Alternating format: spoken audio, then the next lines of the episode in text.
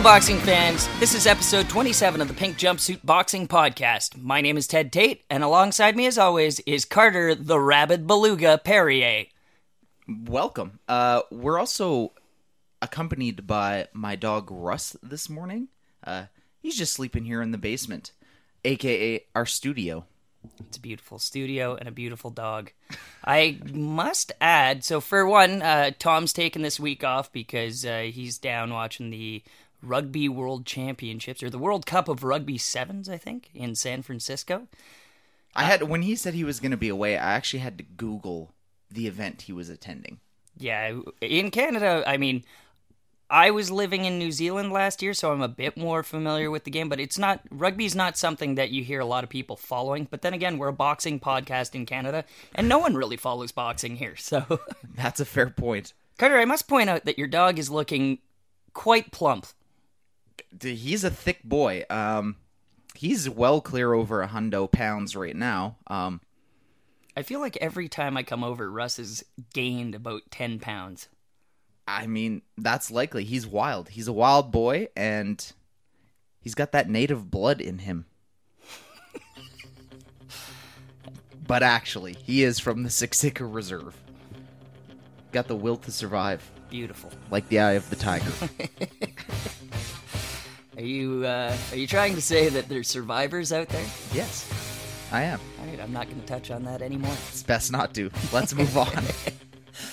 Um, yeah. So what's I guess we uh, we haven't really been on the podcast uh, for the last few months. Uh, even after we told you guys that we would definitely make it a, a priority to do this more. But you know, at least it's not a year this time. Um, but yeah, I don't know. There's there's not too much. There's not really a reason as to why we haven't done it, other than laziness, I guess.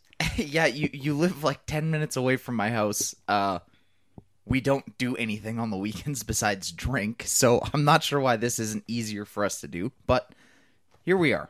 Actually, I I started watching The Wire. I knew you would finally come around. Y- You were you were kind of a hater of that show for Man, the for a first little episode's bit. so boring. It took me three times to get through it. Okay, that's a fair statement, but once you commit to it, I, I think that's the best TV show on television. I Well, I, think guess it's- it's not on television anymore, but that's the best TV show ever. I think it's really good. Um, I I always feel like I want to be a detective afterwards. But yeah, no, it, it's a really good show. That's the most interesting thing that's happened to me. I watched that uh, the movie with Jim from The Office last night. That one kind of sucked. So Well, he is an actor, so he stars in many movies. uh, the one with his wife with Emily Blunt, the one where they couldn't talk. Oh, a, Quiet Place. Yeah. Very memorable. Clearly, I don't know. It got super good reviews. I thought it kind of sucked. Uh, so we too watched that. I thought it was good from a stylistic point of view, but I'm I'm kind of with you on that. Why does every alien in movies now have to sound like a mixture of the T Rex from Jurassic Park and Predator? It feels like it had the what was that Mel Gibson movie? Signs. It felt like that. Yeah, why where- didn't they just chuck water on these things? But this giant problem of aliens killing everyone, and then a super easy solution to totally nullify that they're here. Like, It was it, there were so many whatever. I'm not going to give spoilers out, but there's Oh. there's a lot of plot holes in that. you know what? I'm an asshole, so I am gonna give spoilers. Don't do out. it. Oh. Don't do it. Well, anyways, so what is his typecast? I mean, he, He's Jim. He's everyone just sees him as Jim. I agree. I know what you're saying, but I, I- I'm having a hard time picturing the typecast. But uh, he was in that uh, 13 Hours Benghazi movie. Did you think of him as Jim when you were watching it? You know, I- What's his actual name? well played, Ted. Anyways, why don't we get into some actual boxing talk, seeing as how we are a boxing podcast? Some might say that. At times we do that. Um, I guess we'll start off with uh, there was a unification fight at the cruiserweight level last or yesterday during the daytime for us. Um, it was between Murat Gassiev and Alexander Usyk. Carter, what'd you think of the fight? So, what Usyk was just on a totally different level. He was way way better. Uh, it wasn't even close in terms of skill or competition. So, if you guys watched the fight, you would know that it was just a total outclassing. Uh, Usyk worked the ring, had absolute command of the space, and cruised to a very very easy and decisive victory. Yeah, this is uh, one of the well, this is the final of the World Series or World Super Boxing Series, World Boxing Se- whatever it's called. The, the Super amazing boxing. Super Boxing, um, and it unified all the champions. Uh, Alexander Usyk is actually he's a gold medalist from was it the London Games? Uh, we should probably know this, but whatever. Um, he, he's a really good fighter. He's a solid boxer. Um, but he actually um, he he was just a master in the ring yesterday. And from the first round on, if you watch, there's one point um, where it became pretty clear who was going to take control of the ring, and that uh, was when Usyk pivots in the first round, and Gassiev had no clue where to go. He didn't. He lost. Like you just see him staring at the ropes basically, and then he catches onto uh, Usyk and eats a few jabs, which was. I mean, that was that was the story of the fight. It was. Uh, Beautiful movement. Uh, lots of people compare Usyk to Lomachenko, uh, but at a cruiserweight level, they are training partners. And man, like he, that's one of the fastest, most fleet of foot uh, cruiserweights I, I've ever seen. Like he looked like he looked amazing he is really light on his feet. Um, and I like that you brought up that first pivot. Uh, I guess as they would compare it in in NBA, he was he had his ankles broken. He was banished to the shadow realm with that.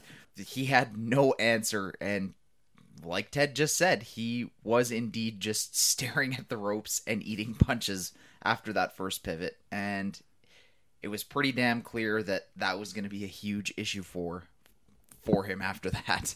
Yeah, um, I'm actually I'm pretty interested because I always like looking at social media after a fighter master classes like he did, uh, because I want to see how long it takes for the internet to turn on him. Like um, this Usyk's style has been the same for his past few fights. If you watched him on HBO or you watched him at the beginning of this tournament, what you see is what you get and he's he hasn't really made too many adjustments he's always fast on his feet he's always hitting from different angles and he did it again. Uh, but what I want to see is uh, how long it takes the internet to start calling him boring because he doesn't want to get hit. Uh, I feel like these skilled guys, more often than not, they got about three fights where everyone loves them, and then uh, afterwards, if they're not getting knocked out, or if there hasn't been, or if they're not continuously knocking guys out in the first or second round, the internet says like, "Ah, oh, they've been exposed. They're garbage, uh, boring fighter." Well, no, the sport of boxing is hit without getting hit, swim without getting wet, and this guy, he's Michael Phelps in there. I see. The great thing is, is that when boxers become hated, it then becomes cool to like those fighters. Tell that to Rigondeaux fans. you can't have any sport without the hipsters. Um, Erislandy Lara fans. The... Man, I love his fights. Do you? Yeah, d- do you really?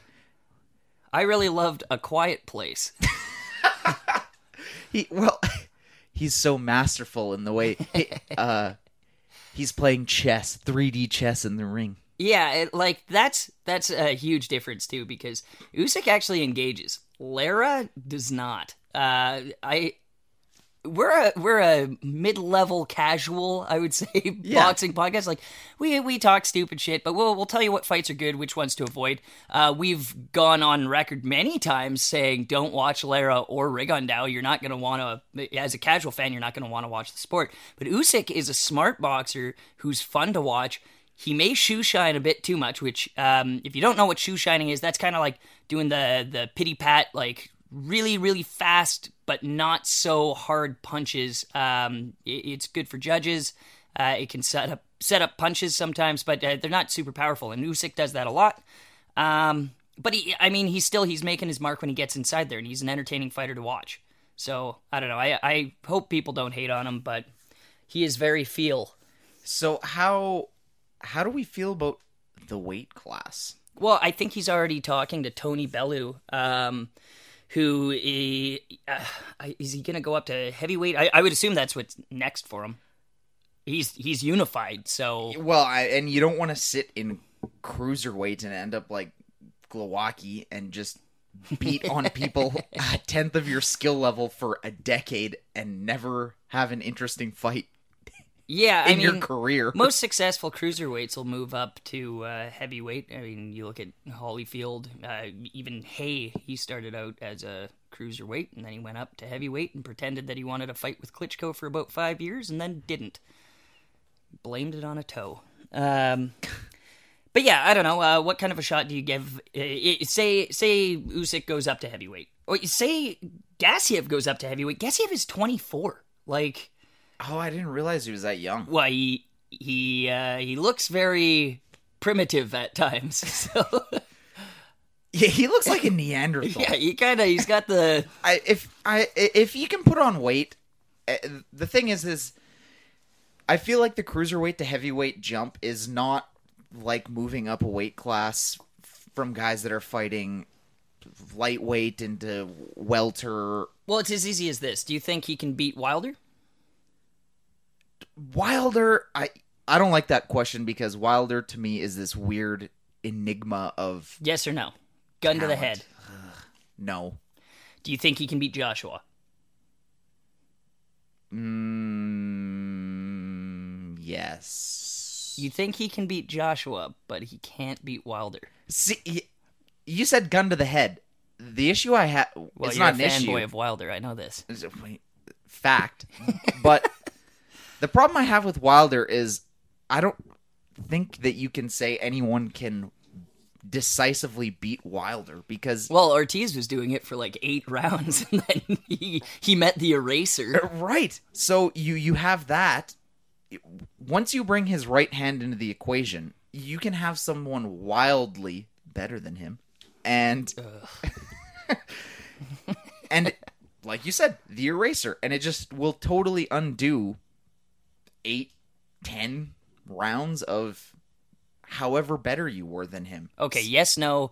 You got to go through him real quick. So we're gonna. I'm gonna re-ask you this. Um, do you think he beats Joshua?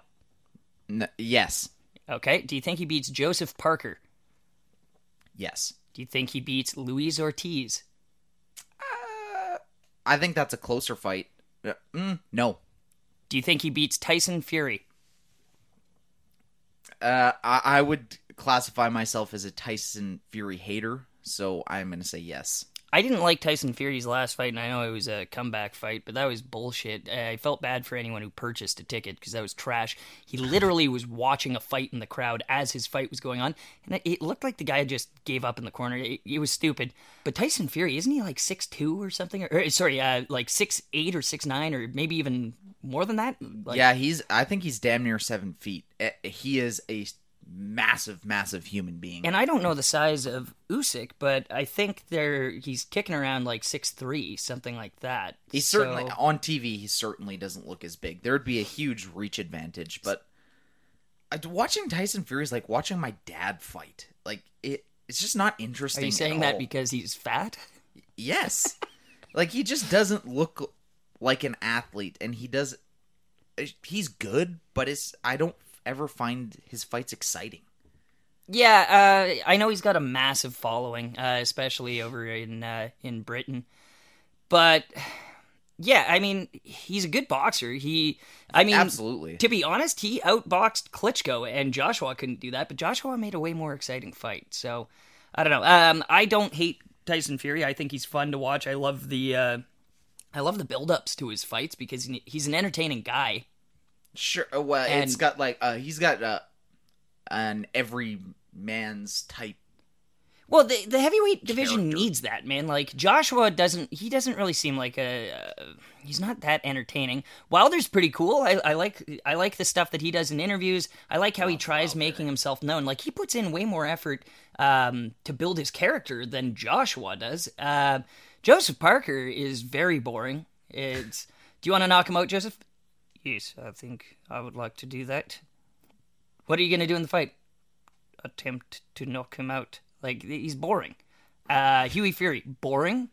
Um, Luis Ortiz doesn't really speak English. Yeah, I, I don't know. Uh, Tyson Fury is necessary. Uh, We're we're derailing this. Uh, It's hugely derailing, but it's a good point nonetheless because if you're going to have speaking from a business point of view, if you're in boxing, you want a popular champ. So it doesn't do you any favors to have someone like Ortiz be a unified heavyweight because he can't he's not going to make it any more popular than it already is. I love Ortiz. So though, do I. Even even though he's tested positive, he's he's pissed hot a couple times, I think, and he's probably like 58. But you know he's Cuban, so I I think that Usyk would fare okay at heavyweight. I don't know if he's got enough to take out the big guns. It's hard if he can keep the movement that he has at, at cruiserweight and take it right up to heavyweight and not lose a beat. He could be he could be in the talks with a Joshua a Wilder. He could be at the top of the division. But I his I didn't really see knockout power from him. I don't doubt that he has it, but it's not his primary it's not his primary weapon like it is with with Wilder. So I, if he can't keep the speed, I don't think he can outbox people at the heavyweight class. So if he loses that weapon going up in weight, I think he would be better off to stay. Well, whether he goes up to heavyweight or not, uh, I think we can both agree it's going to be interesting. For sure. Okay, so uh, if you didn't know, HBO still shows boxing. They had a card last night at the Hard Rock Cafe in Las Vegas. They started off the show with uh, one of Miguel Cotto's newly promoted fighters and Freddie Roach trained Alberto Machado. His nickname is El Explosivo, which is the same nickname my girlfriend gives me after a night of straight draft beer. Um, That's disgusting. and uh, he's fighting Sweet Pea Rafael Mensah, which interesting choice of nickname. But uh, he, Sweet Pea, you did not resemble last night. Anyhow, uh, it wasn't that much. It, it was an all right fight. Uh, Sweet Pea got his head knocked around for a bit. Uh, maybe he should s- change his nickname to Split Pea. Because. I, I think all he's going to be doing is drinking meals through a straw. I think it was after the fifth round or something. His jaw started swelling up. It actually looked like someone crammed a thing of Jiffy Pop into his cheek. Um, it was really, really bad refing by weeks. There was there was multiple stanky legs. Um, he got dropped a few times. It just it, it kind of stunk. I don't like fights like that where the ref should stop it. This is a showcase fight. If you see a guy just getting his ass kicked, I mean, there's no reason. You don't need to let a guy take damage like he did. Yeah, it was just poor roughing. There's no there's no need to take a beating like that.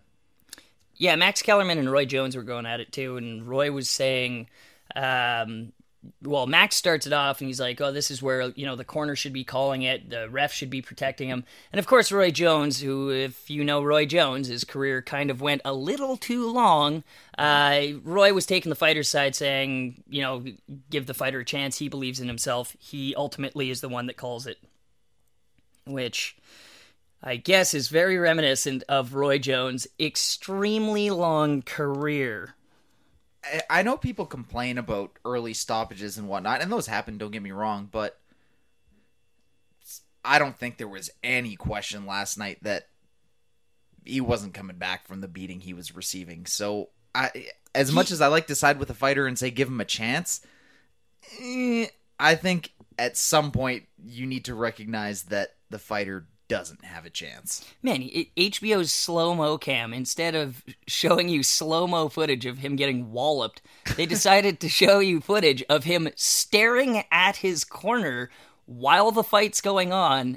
And Lampley and Max are clearly, they're, they're saying, like, this guy is straight up looking at his corner for help, and they're doing nothing about it. One thing that I feel we glossed over way too quickly was his his moniker of El Explosivo. was that what it was? Yeah, yeah. El Explosivo. That sounds like a Looney Tune character name. I but like with a slightly racist tinge to it. How is that racist at all? He's I don't. he's Puerto Rican, so he likes blowing things up. I don't think they carry that with them. is Explosivo actually? Well, I'm sure he's the one that gets to choose it. like, It just seems like it seems like something I would say honestly. yeah, He's but I mean, so you're- Yeah, but if you're a if you're a fighter, they're not going up to you and saying like, "Hey, Carter, you're El Cracker." Like, you have the ultimate final say in that. You're not gonna go up to the ring and the guy's gonna announce your name. You'll be like, "Oh, that was a wild card. Didn't see that one coming. Thanks, assholes, for making them do that." This dude, he's El Explosivo. It just seems like a white guy trying to order Starbucks in Mexico. Uh, uno cafio frappuccino. Is that what you sound like when you go to Mexico and order at Starbucks? Absolutely. you just start adding "o" to things and slightly making your accent Spanish and hope hope for the best. That's what his name sounds like to me. Oh, load. Um, well, Moving forward, um, yeah, there was also De La Hoya was in the crowd. I don't know if you noticed, but he was sitting with uh, Ryan Garcia. Um, do you think he's doing this to tell Canelo, uh, like, put up or shut up? You, you're not going to be my date anymore if you lose. Ryan Garcia, my new best friend. Oh man, I wonder. See, and and that's one thing. I like if you follow this kid on Instagram, the kid doesn't seem the smartest. Um, he also is quite annoying. Uh, but apparently the chicks love him. Oscar is probably all for that. Um, because I don't know if you've been following Instagram, but uh, Ryan Garcia and Gervonta Davis, they're going to be meeting up this week to spar because they uh, they got sick of each other trash talking each other, and they said put up or shut up. And so apparently Tank Davis is going to be going over to Ryan Garcia's gym, and they're going to get it on. Um, kind of a cool thing too because we were talking about the wire. Gervonta Davis, for those who don't, who don't know, but if they watched the undercard of Mayweather McGregor, he was the guy that looked like Papa Smurf. Um, anyhow, his trainer is that's who Cutty from The Wire's story is made after. Really? Yes, That is a fun fact. yeah. So his trainer is Calvin Ford, and uh, the story of Cutty in The Wire is based off of him. Really? Yep. Huh. That was a weird segue. Not Well, even I- a segue, but it's, that's just a straight up fun fact. Uh, so the main event last night was Jaime Munguia, which um, the name is spelt Jamie. Um, I'll touch on that in a second. But Jaime Munguia versus Liam Beefy Smith. Um, so I, I just as before the fight even starts, like this whole HBO broadcast, maybe it's because they're not doing as many fights, but the whole thing seemed a little, a little uh, off. Um, but Lampley busts out these pre-fight fighter stats, and he's done this before with Liam Smith. And Liam Smith has a sister who's got autism. Um, one of the first stats he said, so these are the stats that he pumps up. It wouldn't be like solid right hand, great uppercut. No, it's um, youngest sister has severe autism. First off, What? severe autism doesn't exist. That's not a thing. There's autism. There's different kinds of autism, but it's not like you go into a doc- the doctor's office and he's like, "Oh shit, that's the most severe autism I've ever seen." He said this on the broadcast. He didn't say it. He, well, he, he's said it before, but he he posts it on this like pre-fight stat. Like it's got the fighter graphic, um, and then No, underneath, he did. yeah, severe autism. Like as if his sister has anything to do with this upcoming fight. He's got about three inches of reach. He's got a deadly left hand, and his sister has severe autism. It was like that. Yeah, yeah, yeah, yeah. And then under that was lost to Canelo. Um, and then to to embarrass the guy, uh, says he dropped out of the Ali fight due to a skin condition. So like, they definitely didn't do this for Munguia. Not that I saw. Um, That is so absurd. Why is that of any note in a boxing ring? I don't know. Um, when it, when Liam Smith came out too, like uh, he's got I, I he he walks to the ring and everything. And he's got his trunks on, but they say from front to back. Like I, I know that he's putting the the name autism on the trunks because he's a good guy and everything. But it just uh, maybe Jim might want to switch over to uh, what his trunks say, and that's Liam Smith's nickname is Beefy, so his trunks say Beefy Autism. So I mean, it's not meant to be funny, but At the end of the day, it who is their designer? Me? like honestly, is that going to show up on Liam Smith's next fight stats? Like, sister diagnosed with severe beefy autism. That seems like something you would see on like an Adam Sandler movie. Man, like a, a mess up. Like someone fucked up and didn't tell the guy. Like, yo, he's still got that beefy autism on his shorts. I'm like, I get it. It's like we're not. I'm not trying to take away anything with how good of a guy that Liam Smith is because he seems like a really good guy. Um, and you know, uh, with his sister and everything, it's cool that he makes it aware. I think HBO goes about it the wrong way. Well, it certainly seems like they do if if it was even remotely as close as you made it seem.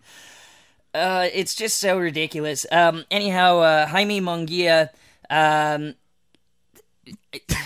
I just can't move past the beefy autism. that seems like a troll by the shorts designer. He probably drinking with his buddies and says, "I'm going to put autism on one side because it's something we should be aware about, but I'm going to put beefy on the other." like, yeah, Let's submit like, this, and they go, "Great short, great trunk design," and Liam, you mate, great. you great. can't go back and say, "We kind of made an autism joke." No, Because you will lose your job. but we're not even making an autism joke here. We're just stating what not. happened. yeah, this is factual. You can go and you can look at the beefy this. Autism trunks yourself. it seems like that short designer is pot committed at this point. He cannot go back on that. No, I mean, what are you supposed to do? Uh, you, you can't go up and say like, "Hey, man, like maybe, maybe put something else instead of beefy or like, you know, awareness." Uh, There's certainly a better way to approach it, it seems. Not that we handled it with the most tact either. oh but no, no, no, absolutely not. Uh, anyhow, uh, getting away from the beefy autism and uh, going going into uh, Munguia. Um, I, I for one just get annoyed that they like not annoyed. It's how you say his name. That's how the guy was raised saying his name. I just I see it as Jamie, and I would be interested to see if the casual public, if no one's ever seen a Jaime Munguia fight, if they instantly look at the guy's name they're like, "Oh, it's Jaime," like. this sounds like a an Angel Garcia type situation. Well, yeah, but it, at least the announcers are saying it like that. You just go full Spanish and you're like, it's Angel. like, oh man. Uh, It doesn't even sound like we're talking English right. If you had just tuned into this, you, this is this segment of our show right now is like a sex scene in a movie. Your parents walk in and they go, "What in God's name are you watching?" If you, someone had tuned into this soundbite right now, they'd be, "What on earth are you listening to?" Jaime. No, but like, you know, autism, and autism Jaime. and Jaime. Uh, well, we got the name for our episode. Uh, but, like, seriously, like, Anyhow, I don't know why it's such a big deal to me. It really, it's Jaime Munguia. Uh, he's a fun fighter to watch. Um, Jim Lampley and Max Kellerman were clearly they they had their own agenda tonight. They were told by HBO that they had to hype this fight for the winner of uh, Canelo Triple G because at one point Jim Lampley compared Munguia's rise to a young Mike Tyson. bold flavors, bold flavors, Jim. And Kellerman was calling him a future superstar. Uh, how drastically their opinions changed at the end of this episode. Boy, did they look dumb after. But I mean, you know, whatever. Uh, it was pretty cool to see. Uh, I haven't seen Alcazar. That's Oscar De La Hoya's old coach. Uh, Alcazar was working the corner of Munguia. Uh, very cool selection. Uh, Still going off about the beefy autism, are you? Alcazar, Jaime Munguia, and all of a sudden the furniture in my room started levitating. what are these names? It's out of control. Oh my god. Oh, okay. So anyhow, um, noticing Munguia's style right off the bat, uh, dude just swings for the fences. He has zero patience. His defense is not that good for a guy who's been boxing since he was a little kid. The guy, guy looked like his coach just told him just knock his fucking head off because uh, he would just load up hay- haymakers. It's but like when a he, shitty version of Wilder, honestly. Man, they were comparing him to Gatti. Well, like. You're like Gatti, but not good. okay, I need a timeout. Ah, jeez. Man, you get hit like Gatti. Like you can definitely get your head cracked and not drop, and he did. Like Liam Smith, I don't think of Liam Smith as the best boxer. Canelo disposed of him in uh, nine rounds, but I think it was nine. Um, he made easy work of him, but uh, he just doesn't. He doesn't hit that hard. So this for a 21 year old kid, and Munguia at times definitely looked 21. Um, it was the perfect fight for him. Uh, there was a lot of opportunities for him to, to you know learn in the ring. He got to go the distance. Um, Liam Smith's counters were really nice. I'll be honest, I did not watch this fight, so I don't have a whole lot to add to it. Okay, well, uh, his counters were pretty good. Uh, Harold Lederman was smoking rock at the beginning of the episode, like he has for the past couple years of fights, where Harold Lederman is judging a lot of his fights on purely offensive aggression, and that should not be how you judge a boxing fight. Uh, he did it with Kovalev's card in the first Kovalev Ward fight. Um, He was salty about that. yeah, he even, I mean, I believe Triple G won the Canelo fight, but he had it way, like, he just gapped it way too large. Uh, anyhow, it, it didn't really matter because it was a flattening. Um, but the card itself, Carter, you're gonna have to go and watch this. Highlights do not do it justice. You need to watch the full card. So, we not only saw two guys just knocking the shit out of each other, um, and they did. They they hammered each other. Um, but I think it was in the uh, the the seventh round, Munguia knocks him down, and then uh, in the eighth round, we got to see shades of Jake the fucking Snake Roberts as Munguia DDTs him to the ground. I did watch that specific highlight because I thought, Ugh, Twitter's kind of blowing up over this. Uh, Man, it was Surely a proper have- DDT. I, that's exactly what I saw. I thought, no, no way can. It wasn't a real DDT. Sure enough, it was exactly a DDT. You got mooned. Yeah. You got hymied. um, and then you would think that the the weirdness of this fight would stop there. Like we're already going off the beefy autism, Alcazar, a DDT. But round nine, Munguia's grandmother is shown on camera removing her dentures. dentures, removing her dentures, and cheering like she's cheering with dentures in her hand. Just a fucking weird fight.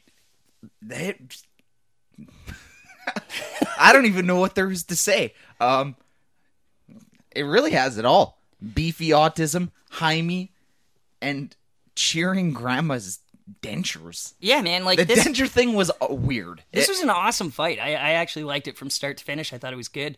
Uh, the tempo never really dropped. It just they kept going. Liam Smith would try to counter, but just eat some thudding shots. And like Munguia's body work is one of the most fearful sounding thuds that you'll ever hear. Like it makes my piss hurt just hearing these shots. Those are the when you hear leather connect uninhibited to a rib or a body. That is one of the worst sounds to hear. Yeah. But uh, yeah, Munguia afterwards he uh, he came out and he just said, "I'm pretty green. I'm new. I'm a kid. Like just let me let me work at this," which is smart because uh, It's a good way to frame a loss like that. I, I agree with that. Um, You mean a win? How's that hangover, Carter? oh, it's bad. it's not good. you know? We're, we're champions here at Pink Jumpsuit. Uh, bringing you the breaking news. Speaking of very odd boxing fights, uh, we were put on to a series that Barstool Sports puts on called Rough and Rowdy, and we actually have Pat here to talk about it. Yeah, so we before we get Pat on the show, uh, we'll give you a quick little rundown of this. This is kind of it's an odd event. It's we've touched on bare knuckle boxing before. Yeah, the BKB. Yeah, uh, well, they changed it from bare knuckle. To, I think they big knockout boxing. Anyhow, it was not. It was bare knuckle boxing. Uh, we talked about that. This is way different. Like this is. Uh, there's no weight classes. Uh, the name of this card is highlighted by. I believe they're the main event. Um, yes. It's called Pride versus Prejudice, uh, which is unbelievable because the guy that we're going to have on here, really nice guy, Pat McAuliffe. Um, Pat is gay, and his his opponent, Uh. Bray Mantier, definitely a hater of homosexuals, and Pat, who is gay, he had enough. So they're going to get it on. Yeah, the we'll get into it, but the uh, I believe it was a Twitter video. I guess that's how they. We'll, ask Pat, but I guess that's how they get their opponents for for this this card. Is people will talk shit on Twitter and then they can just decide to fight these people. Well, the uh, all the details are at roughandrowdybrawl.com. Um, it all goes down at, in Youngstown, Ohio, so home of the Foo Fighters enforcer Kelly Pavlik, uh, and it goes down at the uh, Covelli Center on August fifth. It's fifteen ninety nine for pre order for the pay per view or stream, or twenty days or twenty dollars on the day of. Uh, if you're going to see it live, tickets range from twenty two bucks to hundred dollars. Yeah, uh, I guess from the, from all that we know about this, we should bring in uh, Pat here to talk a little bit more about it. Yeah. So here at Pink Jumpsuit Boxing, uh, we'd like to welcome to the show the writer for Barstool Sports and main event fighter of Pride versus Prejudice, Mr. Pat Gay Pat McAuliffe. Pat, thanks so much for joining the show. Please take us through this. Thanks for having me, guys. Um, yeah, so I found out everything happened pretty quick. The fight is on August 5th. I'm going to be fighting a guy named Bray Mentier, um, who's a, an ex con, uh, known homophobe, um, the opposite of me. So he challenged me to a fight. On Instagram, I asked the commissioner, uh, who is Dave Portnoy, founder of Barstool Sports, if I could accept his challenge. He said, yeah. And so now I've just been training my ass off, getting ready for this fight on August 5th. I was going to ask, have you been going to a boxing gym or uh, is it just like a mixed martial arts gym? Oh, yeah, no, I've, I've been going to a boxing gym. So I've been going to uh, Menendez Boxing um, near Madison Square Park in Manhattan. Um, and I'm training with two guys over there who have, uh, they're both golden, former Golden Gloves boxers. They know what they're doing. So it's not, it's not mixed martial arts at all, which I know that my opponent has some experience in mixed martial arts, but this is a straight up boxing match.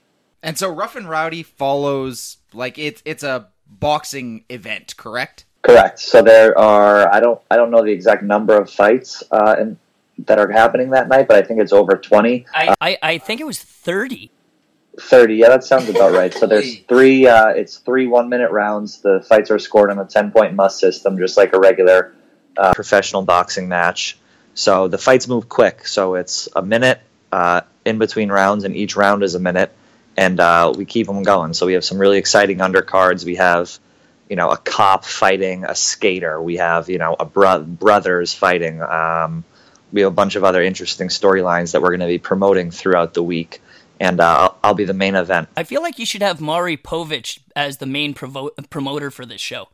well, it's funny you say that. Actually, our last fight, which was uh, actually two fights ago, was Hank, uh, who's the producer for Part Pardon My Take podcast, fought one of the guys in our office, Tex, and they actually went on uh, the Maury Povich show. So wh- how exactly do you choose an opponent for this fight? it seems like it came off of right off of Twitter. Like he called you out on Twitter, and then you responded, and then all of a sudden, so it happens pretty organically. I mean, a lot of the fights that we have are, um, you know, people who know each other settling scores, and we have obviously Barstool Sports is a, a massive um, has a massive outreach on social, so we advertise the fight, and submissions start coming in from people who want to fight. And some of the people who submit who want to fight want to fight people at Barstool.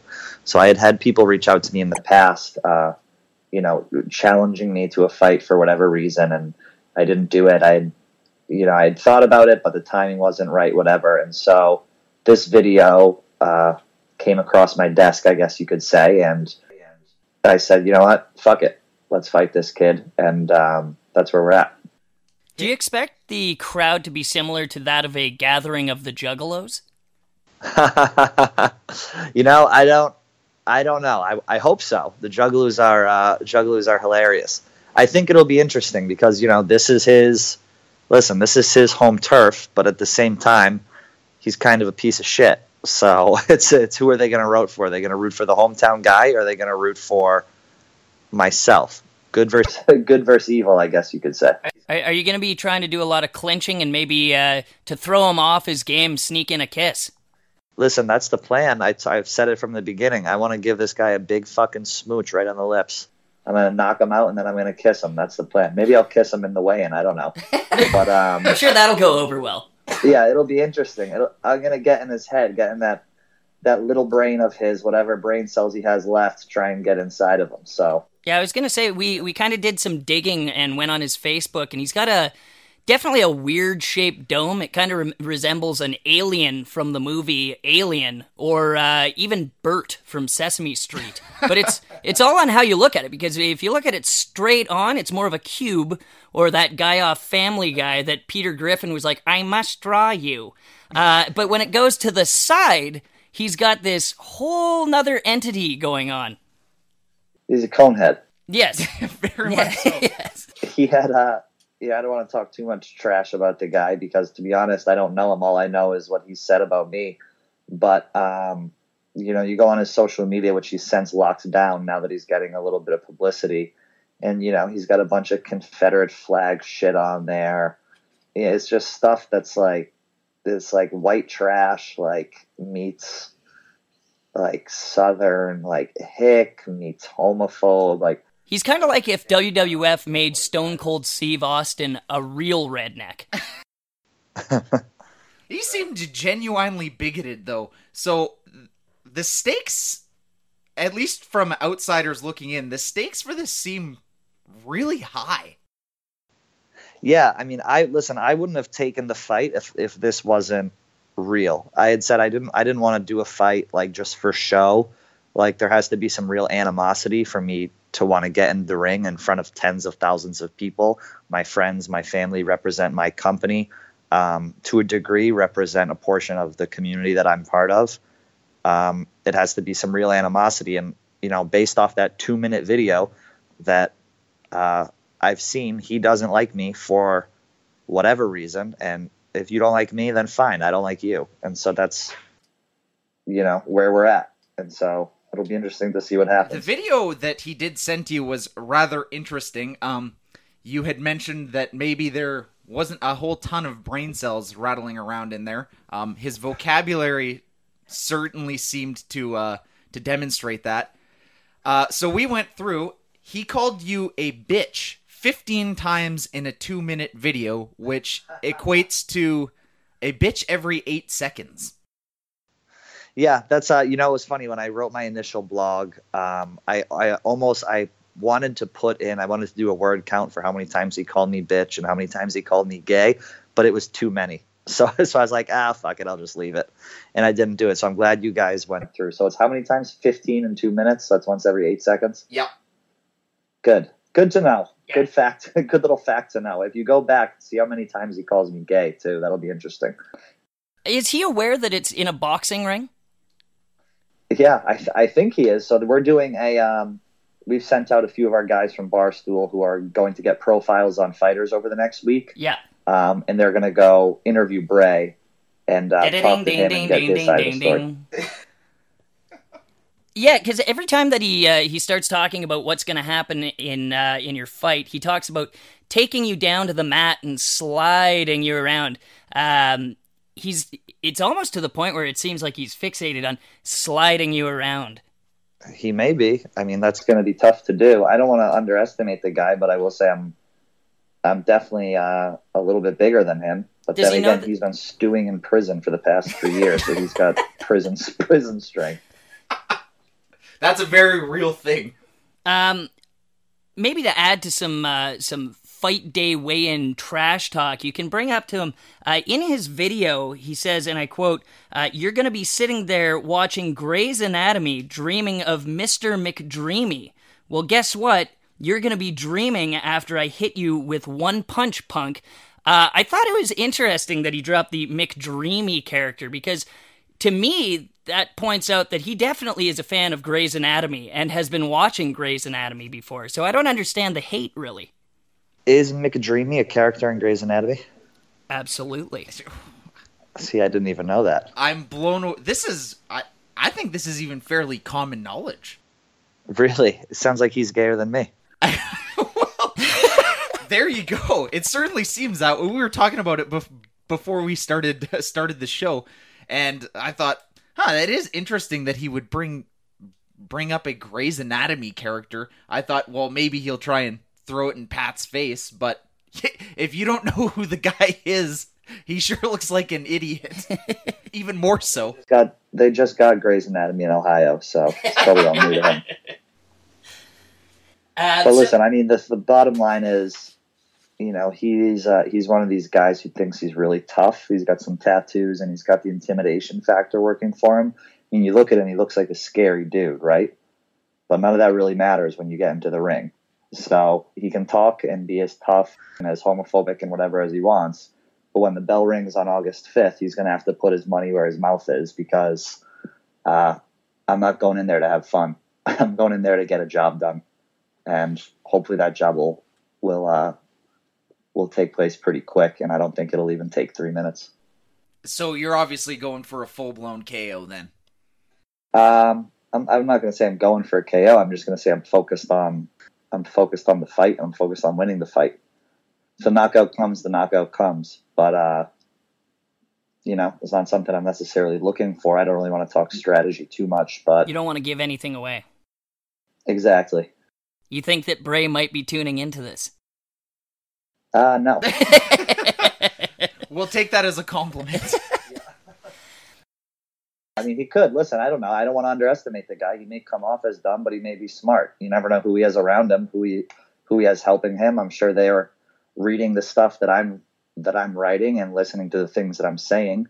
So again, I mean, anything can happen when you get in the ring. You can look tough, and then you can turn out to be a, a little bitch, or you know, you can look like someone who can't do much, and you can get in there, and you can lash out, and you can wreak havoc. Uh, and really take someone down a peg. So who knows if he's listening to this? There's nothing like a 24 year long con for a rough and rowdy fight.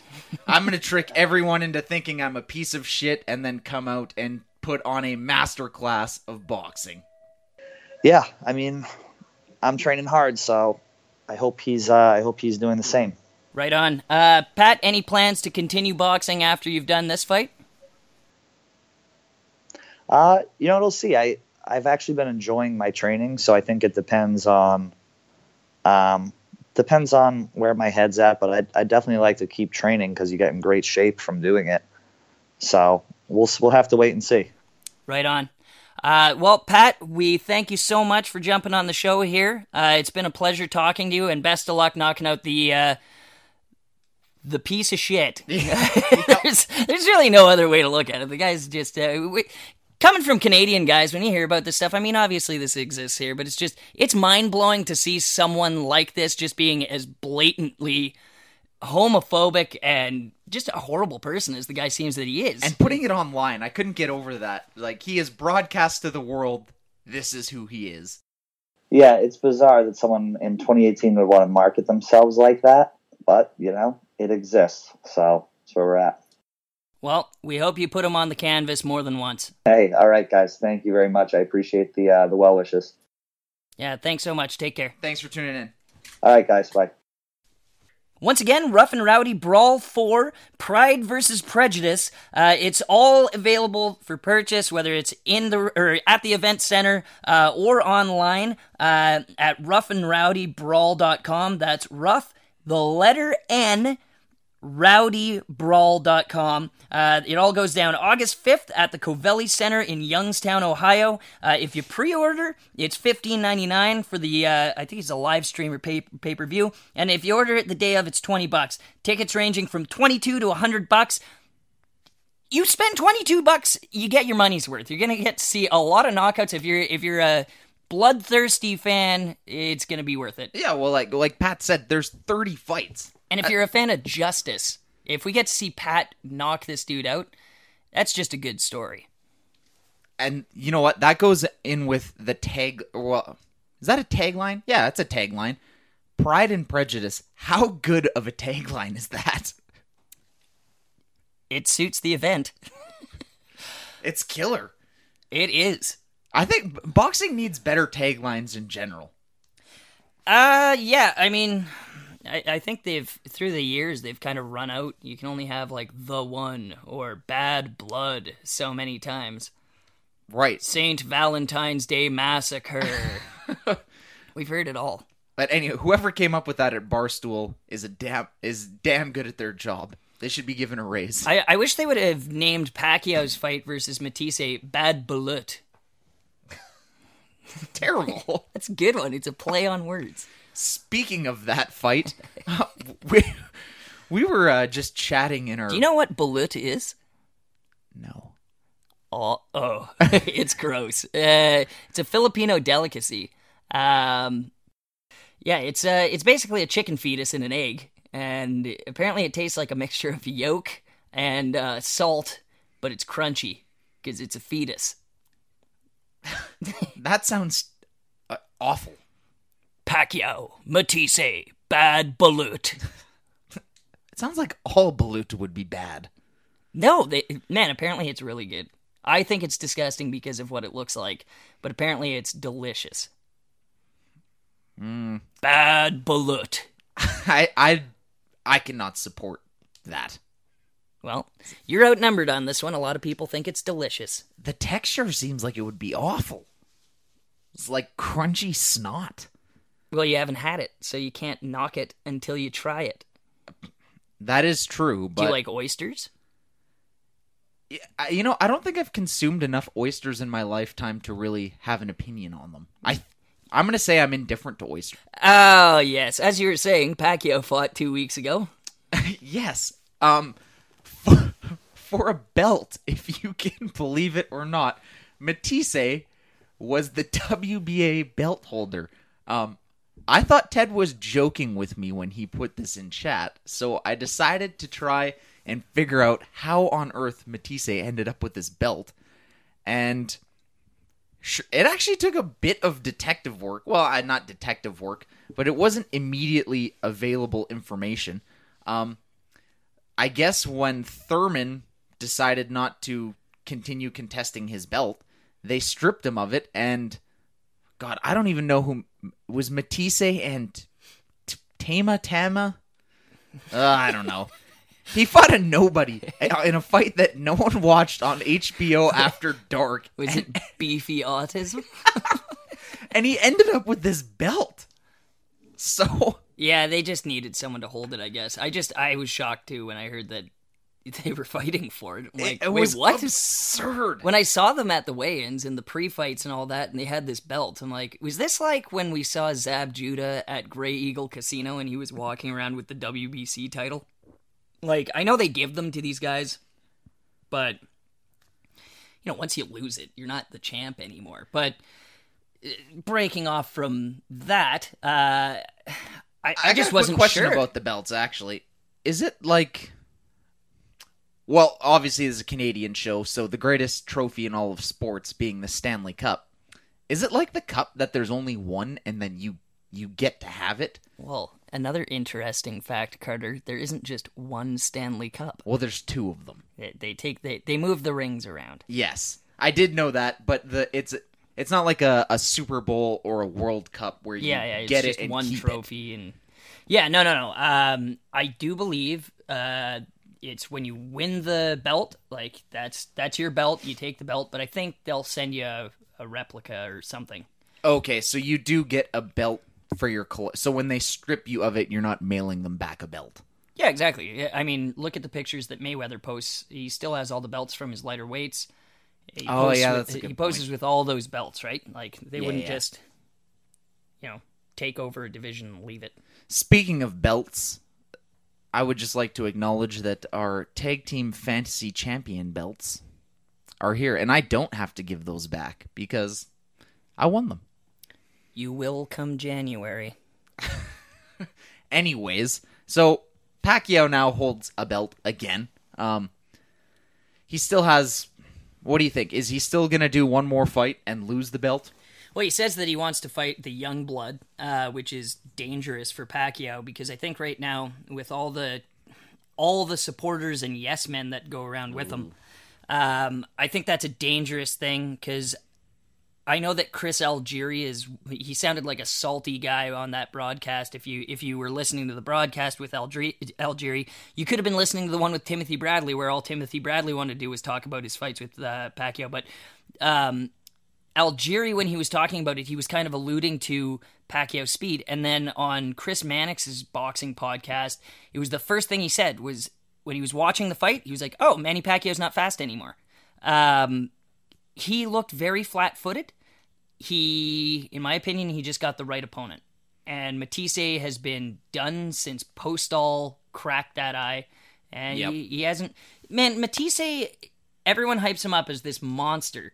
And you know, if he's in there with the right guy, like a Provodnikov, he can look really good. If he's in there, I- I'm still shocked at the um, the uh, Peterson fight when he knocked him out, um, and that's what got people really going. But once he once he fights someone that can box, he's not that good. Like Danny Garcia had his way with him for most of the fight. Um, Postol beat him. He he knocked him out. Um, and then it came to Pacquiao, and Pacquiao just Pacquiao looks like a shadow of the the old Pacquiao. I watched uh, Pacquiao sure Morales one, two, and three last night after watching boxing because it was like, oh man, those are really good fights. I wonder, I wonder what he like. I I remember him a certain way, but after watching him this weekend, let's see how it translates. And I went from those fights, and then I was like, okay, well, let's try something more recent. And I went to the Re- the Rios versus Pacquiao fight, and even there, he is lightning fast. Like, Yeah, he's still really quick. but if he matches up against a Terrence Crawford, an Mm. Errol Spence, if Keith Thurman wants to actually get back into boxing, like he loses. Let's not forget, one year ago he lost to Jeff fucking Horn. Yeah, he. You know what? You- You're the one that always harps on this the the passing of the torch uh, to the next generation of up and comers. At this point, does Pacquiao even have a torch? Yes, You still think he has a torch to pass? yes, absolutely. His name does more marketing wise and image building for whoever beats them than anyone. And I think it's at the point of his career where it's not like when you know when Marquez KO'd him, and a lot of people were pissed off at that, and they instead of just accepting the Pacquiao loss, they're like, "Well, fuck him because he was roided up, and you know, look at his back and all that, and that wasn't." That's not fair, and they were pissed. Or the Timothy Bradley who beat him, and then it ruined Bradley's career. Like people hated Timothy Bradley because Timbo shakes. We've talked about it at length on here. but I think he's at the point where people just kind of want a definitive spot in his career where they can say, unlike with what Roy Jones did with his, they can say, hey, like, that's it. You had a wicked career. We're very thankful of it. Enough. It's and, done. And and I think whether it's a Lomachenko, whether it's um, you know, an Errol Spence, whether I don't think that it's going to be Errol Spence. I hope it's not Terrence Crawford, and I doubt Keith Thurman's going to get it. Uh, I could see the Lomachenko fight, and I think people like Lomachenko enough to, you know, that's a proper passing of the torch. Even though he doesn't really go, he's he's never going to go above 135. It still it builds the name of him. One fight I would love to see because Pacquiao took away so much of the Mexican crowd uh, by annihilating their favorites. Give Mikey Garcia a shot. That would actually. Uh, that's a good matchup. I don't know if Pacquiao has good fights left in him. Like I'm just not super interested in watching him fight anymore. I, I think the Garcia fight is great for the reasons you said. Um, but do people really want to watch that? Yeah, I think especially after the last fight, it's easy to trick the general public who's not that familiar with boxing into thinking that a big comeback's on the on the verge of happening. A lot of people like well, people love comebacks because you know, you can feel like you're a part of something special. You can say, I watched that at that moment in time. It's why George Foreman's comeback was still it's the moment. Like it's it's a big people love comebacks. That's what movies are made of. That's why, you know, that's why people some people love boxing is they love seeing the underdog story. And Pacquiao for a giant chunk of his career was an underdog. He became, you know, the standard of boxing and then now he's back in the underdog role and I think people will get on board with that. So, do you want your guy to fight Pacquiao? Is Yes. another you do? Yes. What if he beats you? Then it adds to Pacquiao's career, and you lost to one of the all-time greats, and you're a part of history as you know one of the biggest upsets of all time. So you think that that goes down as uh, you lost to an all-time great, not you lost to a has-been. No, because there's enough fandom behind Pacquiao that people actually believe in him. Um, this is not like I keep referencing Roy Jones in this, but when Roy Jones was making his comebacks, like even against Calzaghe um, on the 24 7, he went on and he's like, if I lose, who cares? But if he lose, and like he just had this unbelievable and I guess to a point horrible self belief in himself that just kept on getting his face punched in. And I think that's different with Pacquiao. I think the fans of Pacquiao believe that he's actually going to be able to do it. I didn't believe in Roy Jones. I think that Pacquiao could beat uh Ooh. Eh, I think he could have competitive fights against a guy like Mikey Garcia, uh, against Lomachenko. I think they'll be fun for what it is. I don't want to see him against Terrence Crawford because I think he gets knocked out like a lot of people do. But then again, that's where that's the Hollywood sort of underdog story where everyone's going to say that. I'm not I'm not original for thinking Terrence Crawford's going to spark Pacquiao. No. And I'm not original for thinking Errol Spence or Keith Thurman would. I think the best shot he's got is Keith Thurman because of the layaway, but I mean, those three, I think, beat a Pacquiao at this point. But that's the thing is This if is he actually if he if he gets the fight with Crawford, and if Crawford say he doesn't train as hard or he just gets caught, man, you take the Pacquiao story, which is already incredible, Yeah. and you make it something that is unbeatable and undeniable. Okay. Well, I I want to go. I want to dive into some of the fighters you brought up. You said a competitive fight against Lomachenko, Yes. and then you said you wouldn't want to see him against Keith Thurman because he would win. I said out of the three, that would be the one if I'm Pacquiao that I would take because he's got the best chance against him. Yes, I, I believe with proper training, Pacquiao at this point in his career loses to Keith Thurman. uh, Keith Thurman, because I don't think that Pacquiao is that good right now. I think it's, uh, I think I it's think he's false- better than Thurman. right now. Yes. Man, no way. Yes. Watching. Okay, well that's that's kind of nigh because I don't even think Keith Thurman's fighting anymore. I think he's done. Like, Which is weird. yeah, it's something about getting married and Who, what was that? Uh, what was his last fight? Uh, maybe Danny two fights Garcia. ago. No, no, no. One before that. Sean Porter, Ugh. No, one before. He fought. Collazo. He fought a bum and looked awful doing Collazo. it. Yes. Collazo's not really a bum. No, it was before that. Nah, we're gonna have to scrap this. Bundu. Yeah, Bundu. Yeah, yeah, and then Errol Spence sparked What you him in. Bundu? But that's the thing. Uh, that's also a lot of fighters didn't want to engage with him. Like Bundu got rocked, and then he didn't want to do anything for the rest of it. So I don't think that's really his fault. But he should be finishing the fights that he should. He's expected to. Anyhow, um, getting back on top topic. Um, let's talk more about like instead of the Thurman thing because I can't really. You, you can't really say that Thurman's going to be in shape again ever. Um, but I'm saying like if Pacquiao were to fight any of the top and any of the guys that are belt holders, even though I know that Thurman's been stripped, uh, I think that's his best shot. I still could see Thurman winning though. Like it, it's just Man, it was just so false watching that fight. That Matthysse Pacquiao fight wasn't. It wasn't. It was exactly like the promoters wanted. Sure. It was. It, they. It, it's like going to North Korea and going down the nicest road, and you're like, "Wow, it's The not as bad as everyone says." But then Yeah. you take the left turn, and it's shitty. But Kind of like the Vegas Strip. Yeah, what we saw was the Vegas Strip of Pacquiao's career. They brought in Matthysse, who didn't want to. He didn't want to do anything, man. He, he didn't look good, and he Pacquiao took advantage. Man, there was a shot there that it didn't even look like it landed.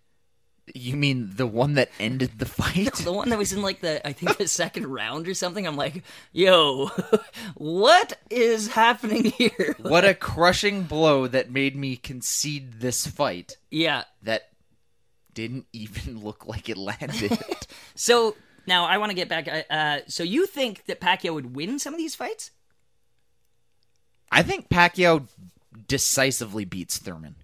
Okay, Thurman, just check that name out because he's not even a belt holder right now. What about Pacquiao uh, has his belt now. Oddly enough. but I mean, I, I guess we would have to bring up the winner of Porter and Danny Garcia, who I agree with you if you're going down that road where the winner of that fight, I think Pacquiao does have a chance against. Yeah, yeah. I th- I would like to see him against Porter. Actually, I think that would be a good fight.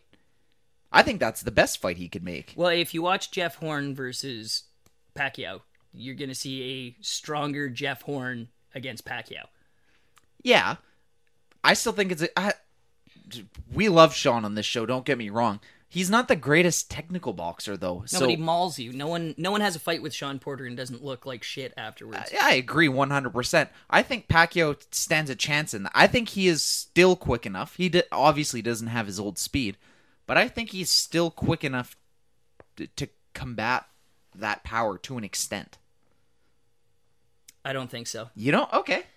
Um, maybe, maybe in that fight. Um, I, I think I, if I was to bet on it, especially with the the odds that might be in place favoring a Porter or Garcia, I would probably bet on Pacquiao for that fight. But only if betting odds would be kind. I'd take a plus 250 on Pacquiao on that. Yeah. Um I think that's that if he was to, you know, go after a belt, that's that's who I'm targeting if I'm Pacquiao because I I, I don't give him much of a shot versus Errol Spence or Oh, God, James no. Crawford. No, I, I think those two embarrass him. Yep. and that goes back to the my my ranting about the torch is I don't I agree with you Ted to an extent. He has a torch to pass to certain guys. I don't I think Crawford or a Spence or a Lomachenko, I think they've already taken his torch. He doesn't have anything to pass them because I think they're leagues better than he is at, at But I this think it point. elevates it on a casual level. Sh- uh, And I one hundred percent. That's what I'm getting at with the torch being passed. okay. Is De La Hoya did it to Mayweather to elevate him on a media level. Um, well, I mean, they, he wanted the challenge, obviously, but I mean, in beating him, what it did for him, it turned Mayweather into making a million into a multi-millionaire. Um, eh, look at what De La Hoya did with Pacquiao. Pacquiao whooped him. Who are people talking about in the news the next day? Pacquiao and that's where I have a problem where Mayweather just left. Uh, and he was fighting the, you know, I didn't like the Ghost fight. I didn't like the Berto fight. I didn't like. I guess he kind of tried it with uh, No Victor Ortiz, but like, yeah, like that. He just kind of bounced out, and like to do the whole McGregor thing, I'm like, whatever. Like you're not, you're not helping the sport at all. Uh, the opposite of that. yeah, but Pacquiao, you know, he's got a chance right now. If he fights Lomachenko, um, I don't think Lomachenko knocks him out. I No. think it would be a very good. It would be an easy way to get casual boxing fans into knowing the next generation uh, of superstar. So That's a good point. I, someone like a Lomachenko could really benefit from that. I guess all three of them could really, because you're right. The name recognition is there. Um, my That- mom would know who Pacquiao is, so Well, that's that's why so many guys are after him right now. They watch the fight and they're like, "I can win that. Like that's that's a winnable fight for me. I need to fight this guy because it's man, it's bigger paychecks." what about Pacquiao and Khan? Uh, yeah, I've heard that passed around. Um, I guess one thing we didn't even touch on was Amir Khan calling Bruce, Je- calling Caitlyn Jenner Bruce uh, at the ESPYS, but that's for another time, maybe. Uh, like, pub, like to his face. yeah, like was chilling with Caitlyn Jenner, and then he called Bru- he called her Bruce. Why? That is. That just feels like such an Amir Khan thing to do.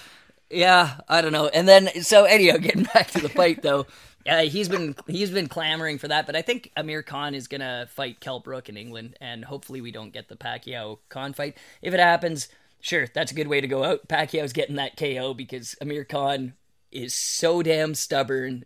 He's gonna try brawling with Pacquiao, and he'll get he'll get his uh, glass mandible rocked.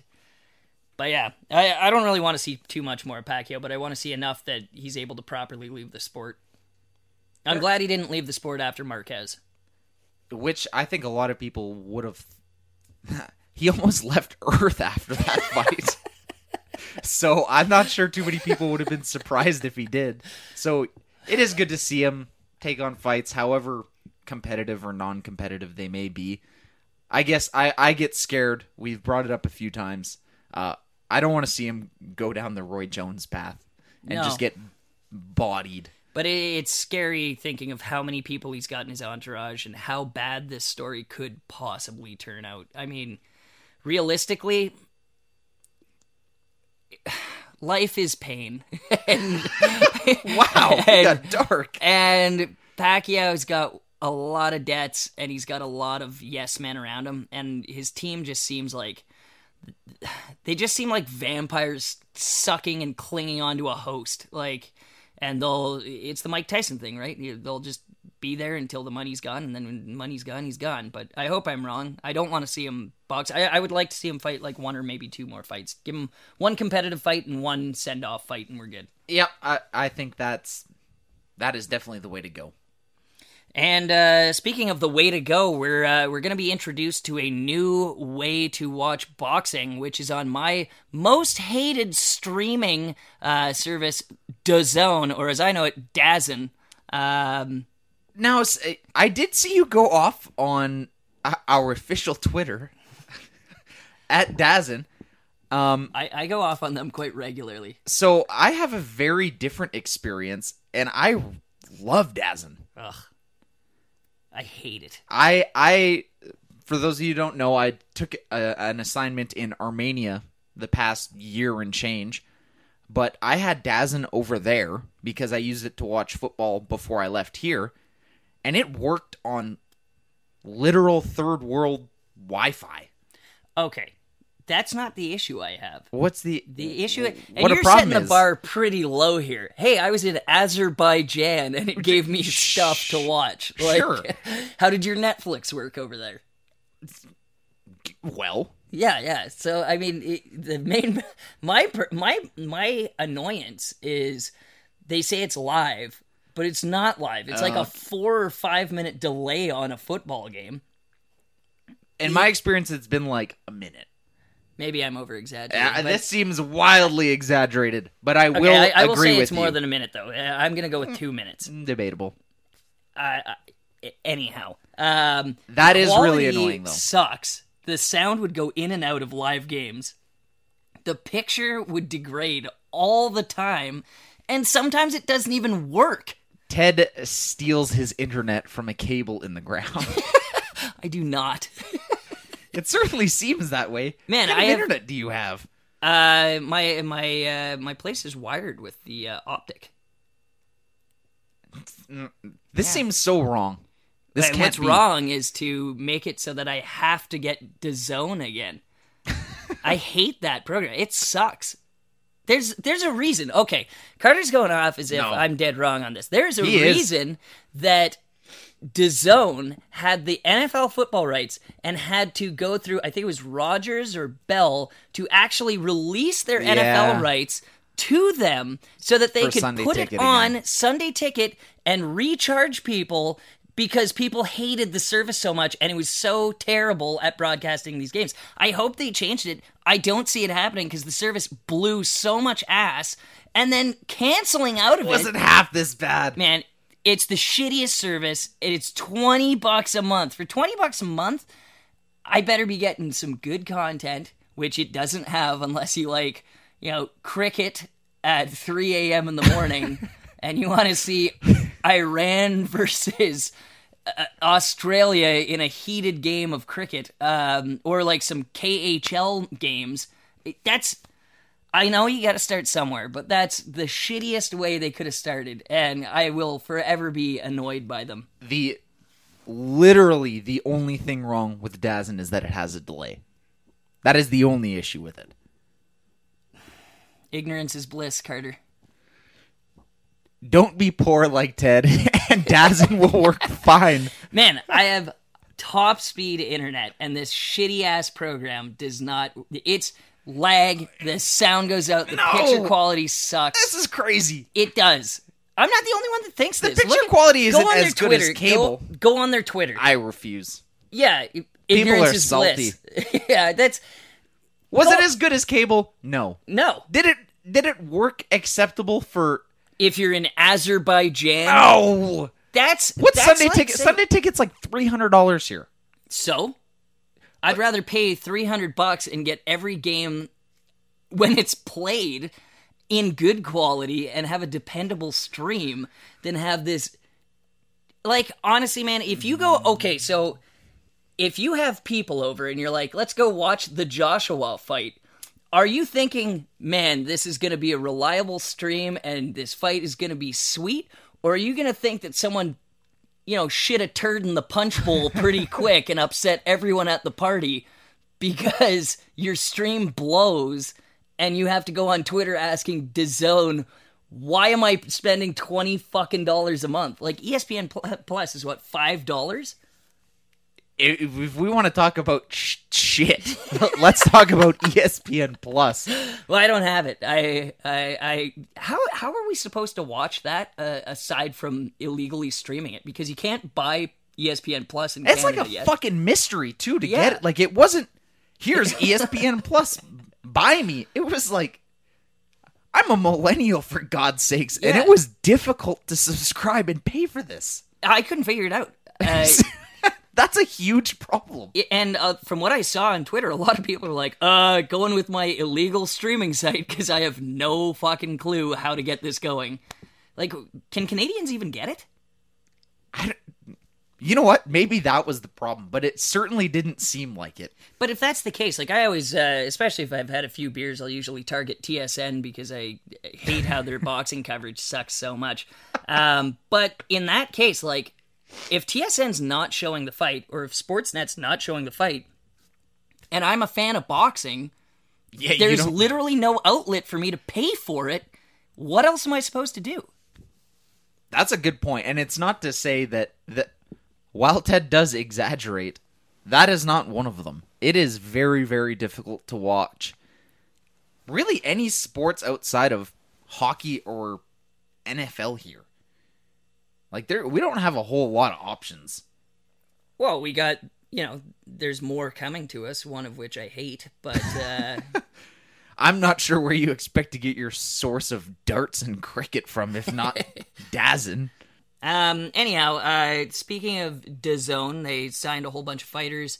Um, I believe the kickoff fight is going to be Anthony Joshua versus Alexander Povetkin, who is also a known Reuter, who has tested positive multiple times, and uh, it's not the fight we want.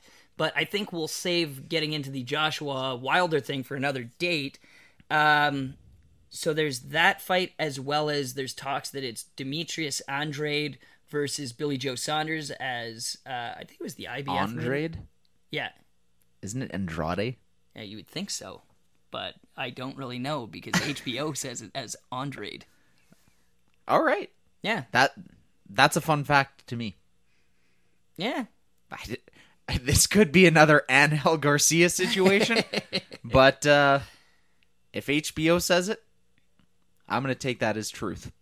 Yeah, um, but I mean, we also got severe autism, and that doesn't exist. Beefy autism. I actually, I, I had to go and Google that uh, because while watching it, I'm like, severe autism. That doesn't sound like a real thing. Make Like, it sound like a disease. Yeah, I and- can't believe that HBO said that. well, Lampley's done it multiple times. He's like, and his his sister who suffers greatly from severe autism. Like what? And so then I, I was like, man, I can't be crazy thinking that Jim Lampley is just overdoing it here, and he was. I googled it, and they're like, I no. wonder if he ever goes home and listens to the things he says and goes, oh man, "I should not have said that." Well, he got in a little bit of trouble when Pacquiao got knocked out, and he related it to the tsunami that just killed thousands of people in the Philippines. So it wouldn't be the first time that I'm sure Jim's regretful, but won't be the last. Um, a- anyhow, yeah, uh, DAZN actually has a lot of there, there's a lot of good fights that are going to be on that. Uh, my frustration is I worry that the that the general public might be turned off of boxing because of how shitty the app is. But maybe it got better. Uh, I'm willing to give it another shot. Um, but yeah, so you have that fight, you have uh, the Joshua fight, and then they also signed the super or the not super six of boxing, the World uh, Boxing Series with um, the bantamweights right. And is it the lightweights? I thought it was this. I Yeah, they super called it the lightweights. Super Seven, didn't they? Uh, it's uh, no, it was the Super Six was Showtime's thing. I, I, no, I'm talking about the one. Oh now. no no no! That, this was just super lightweight and super bantam, or and just bantamweight. So, um, yeah, I'll, I'll give you a quick rundown of that. So the super lightweight quarters begin with Regis Prograis, Terry Flanagan, Josh Taylor versus Ryan Martin, who is a previous guest on the show. Um, Blue chip. blue chip. Uh, Kiryl Relikh versus Eduard Troyanovsky. Um. Ivan Baranchyk versus Anthony Can You Dig It Yigit. Uh, who- Did you make that up, or is no, that that's that's it? that's his nickname. Um, another thing too is uh, he went on to Reddit asking people to design his trunks for him Oh, I'm sure that went well. failed miserably and uh, he's kind of been backing out on the whole deal because he keeps on pushing it off and now he's saying he can't actually wear the trunks but the trunks are actually a picture of tyson fury's face on the crotch and uh, i think the ass as well but uh, I can't imagine how assigning internet trolls to your design tr- trunks would backfire in any way. yeah it's really weird it's like when mountain dew was asking for the latest uh, they, they wanted people to vote on the latest flavor and it was supposed to be apple and uh, i think the leader was gooshing grandma You know, this is a good point because the internet has so many examples of why letting strangers online choose things for you is a terrible idea. Or Pitbull asking which Walmart he wants people of America to pay to see him at, so they voted Alaska. You know, in fairness to him, I heard that he went and actually performed that and that it was fantastic. I can't see how it wouldn't be. It's Mr. Worldwide, He's an international man. who only seems to fly to Miami and Australia and LA. Just a few handful of places. He's more Dale. like s- selective worldwide man. Kenya, Libya. uh, anyhow, and then uh, the bantamweight quarterfinals. Ryan. Ryan Burnett versus Nonito Donaire, or as he says it, Donaire. Um, That's not a real thing. that is a real thing. Uh, Naoya Inoue versus Juan Carlos Payano. What? what Inoue? Yeah, You mean the number one pound for number- pound champion of the world? Inoue? uh, I think Ring still has him as number four, which is ridiculous, but another time. Um, Zoltan or Zolani Tete versus Misha Aloyan. Uh, Emmanuel Rodriguez versus Jason Moloney. Um, these matchups are really, really interesting. Uh, do you have picks from either of them? Inoue wins all of the fights, including the ones he isn't fighting in, because of how good he is. Yeah, I, I agree. Pound for pound, number four means a lot, so he's taking the whole thing. Uh, why did people even sign up for this?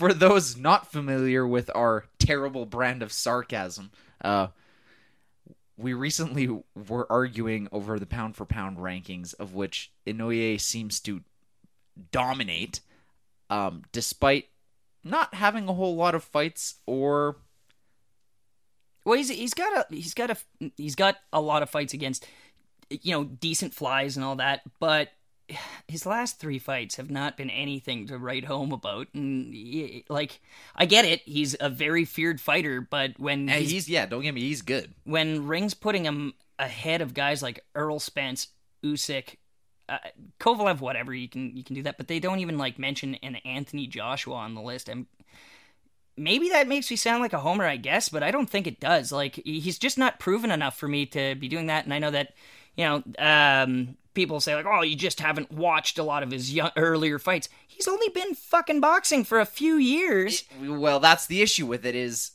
I don't I, I don't have a problem with him being on the list. It's that when you ask someone to say why is he on the list, they just go, "Well, he's so good." Yeah, and he is, but he just he doesn't have that signature fight. And I think to be a pound for pound like one of the top five, you got to have at least one signature fight where people are like, "Holy shit!" Didn't expect him to knock the shit out of that guy, and he did. That's that's all we're saying. Um, it's ridiculous, but I mean, different strokes for different folks. I But guess. that's why he wins all of the fights. I no sarcasm. I think he will steamroll this tournament. oh, yeah, I agree. Um, in the lightweights or super lightweights, I think that's where it gets a lot more interesting. Uh, Regis Prograis, I do believe, would be the the favorite here. Uh, Josh Taylor and Ryan Martin is an unreal fight to start this off. Yeah, that'll be really good. Um, I'm really, I'm kind of stumped. Uh, I wasn't overly impressed with Prograis' last fight two weeks ago. He's good. Uh, he's very good. It's just, I don't know. I, it's just tough for me to, to call this. I, I would have to see, I guess, the first the first round of this tournament to make a, an accurate assessment of who I think is actually going to go through because I really I can't tell you. No, looking at the list, I, I think Ryan Martin has a fairly good shot at it. He has been a little uh, gun shy in his past couple fights, though. He ha it, he has. I don't know. I don't know how I would explain it. I, I'm with you. It does seem like he's gun shy, but not because of a lack of talent to execute. He just seems like he's hesitant, but it doesn't seem like a, a seems like he's over. thing. Yeah, it's like he over he overthinks the situation. Yeah, that's a good way to guy. put it. That's that's an excellent way to put it. Thinking too much about it when he's got a guy that he can just feed shots. Yeah, and that's like even on the Canelo and Triple G undercard, it was like by the third round, you're like, man, Martin can blow this dude out. Like, Yeah, what is holding him back? And I don't know if it's the trainer just saying, box it out, get the rounds in you, but the guy's frame alone makes you think that he should be knocking these guys out in one or two rounds. yeah, I agree. Um, really interesting. I guess we'll touch on it closer to the fights. Um, but aside from that, uh, wrapping up the zone, uh, do you have a prediction for the Joshua Povetkin fight? I think that's an easy Joshua fight. Um, there's not really much else to say about it, in my opinion. Uh, Joshua's just better in almost every regard. It'll be a wicked fight. They're both good fighters. Um, Joshua's just that uh, a level above Povetkin, in my mind. Uh, yeah, I, I hope that Joshua does not derail the Wilder fight. I hope that some crazy shit doesn't get thrown at him, because that's that's a huge risk. Like that's my biggest fear in this is I thought of uh, back when Gamboa and Juanma were supposed to fight each other, and Arum's like, "Ah, we'll marinate it, we'll marinate it, we're," ma-. and then boom. Juanma, Yep. uh, Juanma gets his ass kicked, uh, and then like Then with Mayweather happen. Pacquiao, it's like, okay, is this going to happen? Is this- and they've reached the peak. Like there is no higher that they could ever bring this fight, and then boom, Pacquiao gets knocked out cold. KO'd. And it- like, I don't want the mystique of Wilder versus Joshua to be taken away. I hope that Povetkin just gets like sl- he puts him to sleep in like one or two rounds. Yeah. is ideal. Which I think is, I, I wouldn't say likely, but it's well within the realm of reason. yeah, if I had to predict it, I would say fifth round or yeah, fifth round KO by uh by Joshua. But Six round TKO. Heard it here first. Hot take. you prices righted me. Yeah. yep. Uh, Well, I mean, that's about it. Um, I can't think of anything else. There's nothing else scheduled here. I know that we're trying to cut the episodes down a little bit to make Yeah. it a little more Consumable. Yeah. Um, so if you have any questions, you want us to answer any questions on air, if you have any suggestions, uh, feel free, reach out. Our email is pinkjumpsuitboxing at gmail.com. Um, you can also find us on social media. Our Twitter and Instagram is at pinkjumpsuitbox. And uh, our website is www.pinkjumpsuitboxing.com. Another big thanks to uh, Barstool Pat coming on the show. Um, and again, you can check out Rough and Rowdy on August the 5th at roughandrowdybrawl.com. 15 bucks for the fight. Pre-order, 20 bucks the day of. And uh, we wish him luck and thank him for coming on the show. And hopefully you get so excited for the show that you're drinking delicious pints of beefy autism. Thanks for tuning in, and we'll see you next week.